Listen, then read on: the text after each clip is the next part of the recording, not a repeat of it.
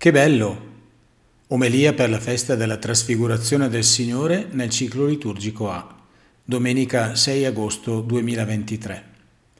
Quest'anno la diciottesima domenica del tempo ordinario cade il 6 agosto e così cede il posto alla festa della trasfigurazione del Signore. Perciò saltiamo a pie pari il racconto della moltiplicazione dei pani e lasciamo che Gesù ci porti in disparte su un alto monte insieme a Pietro, Giacomo e Giovanni. Il testo del Vangelo è conosciuto e l'abbiamo già ascoltato a inizio marzo, nella seconda domenica di Quaresima, ma vale la pena ricostruire la situazione perché il contesto di questo episodio è importante. Sei giorni prima Pietro aveva sperimentato diversi chiaroscuri nella sua esperienza di discepolo. Aveva proclamato Gesù come il Cristo, il figlio del Dio vivente, e si era sentito definire beato per aver ricevuto quella rivelazione da Dio. Subito dopo però si era sentito chiamare Satana, avversario, e accusare di essere di scandalo, cioè inciampo e intralcio al cammino di Gesù.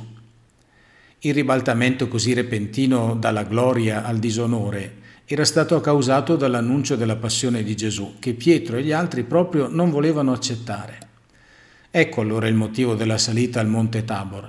Gesù sa che i suoi discepoli hanno bisogno di un incoraggiamento, di qualcosa che fasci le ferite del loro cuore. Perciò Gesù porta Pietro e gli altri a fare un'esperienza unica, che li aiuti a capire che, nonostante la loro distanza dalla sua missione, non è venuta meno la sua amicizia verso di loro, anzi un po' come quando due fidanzati litigano e, per risistemare le cose, uno dei due prende l'iniziativa e porta l'altro nel luogo più bello e romantico che conosce. Poco prima di giungere sul posto gli mette le mani sugli occhi, lo guida passo passo e, una volta arrivati, toglie la mano perché possa finalmente contemplarlo. Così fa Gesù. Conduce i suoi discepoli in disparte per mostrare loro tutta la sua gloria divina, derivante dal suo legame unico con il Padre.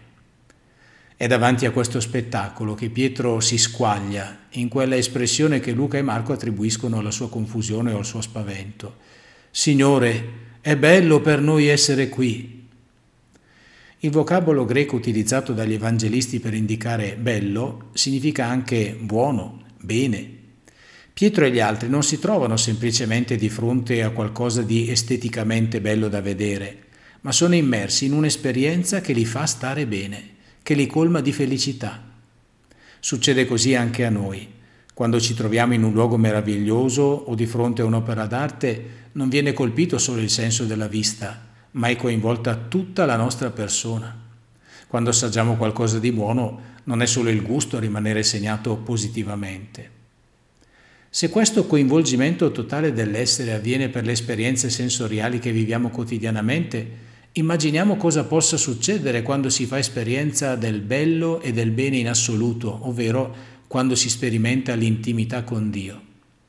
La nube luminosa che avvolge i discepoli configura l'esperienza dell'estasi, della comunione mistica con Dio. È qualcosa che solo pochi santi hanno potuto sperimentare in modo così intenso. Ma anche a ciascuno di noi, poveri e fragili peccatori, è possibile sperimentare qualcosa di simile quando lasciamo spazio a Dio dentro di noi nell'esercizio della preghiera silenziosa e ancor più dell'adorazione e della contemplazione.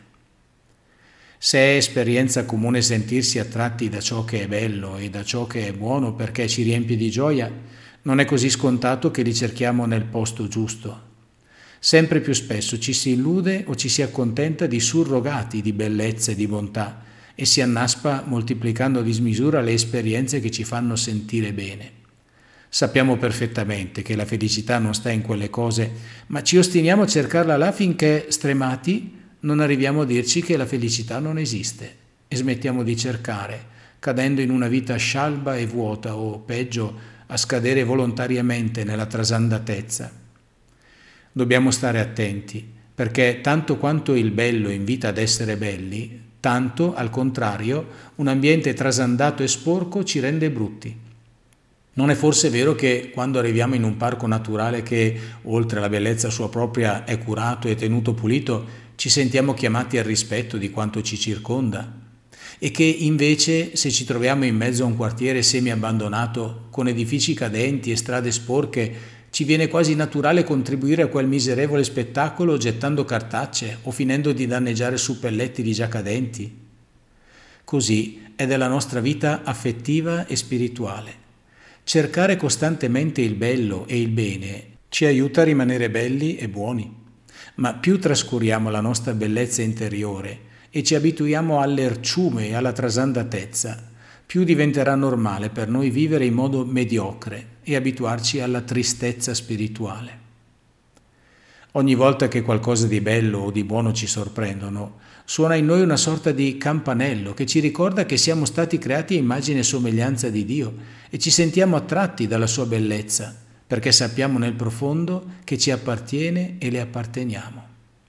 Per questo è importante che, soprattutto in questo tempo estivo dove magari abbiamo un po' di tempo per concederci delle soste dal lavoro e dagli impegni, sfruttiamo ogni occasione per andare in cerca del bello, non solo nella natura, ma anche nelle persone, nelle esperienze spirituali e in tutto ciò che ci fa intravedere la bellezza di Dio a cui siamo chiamati.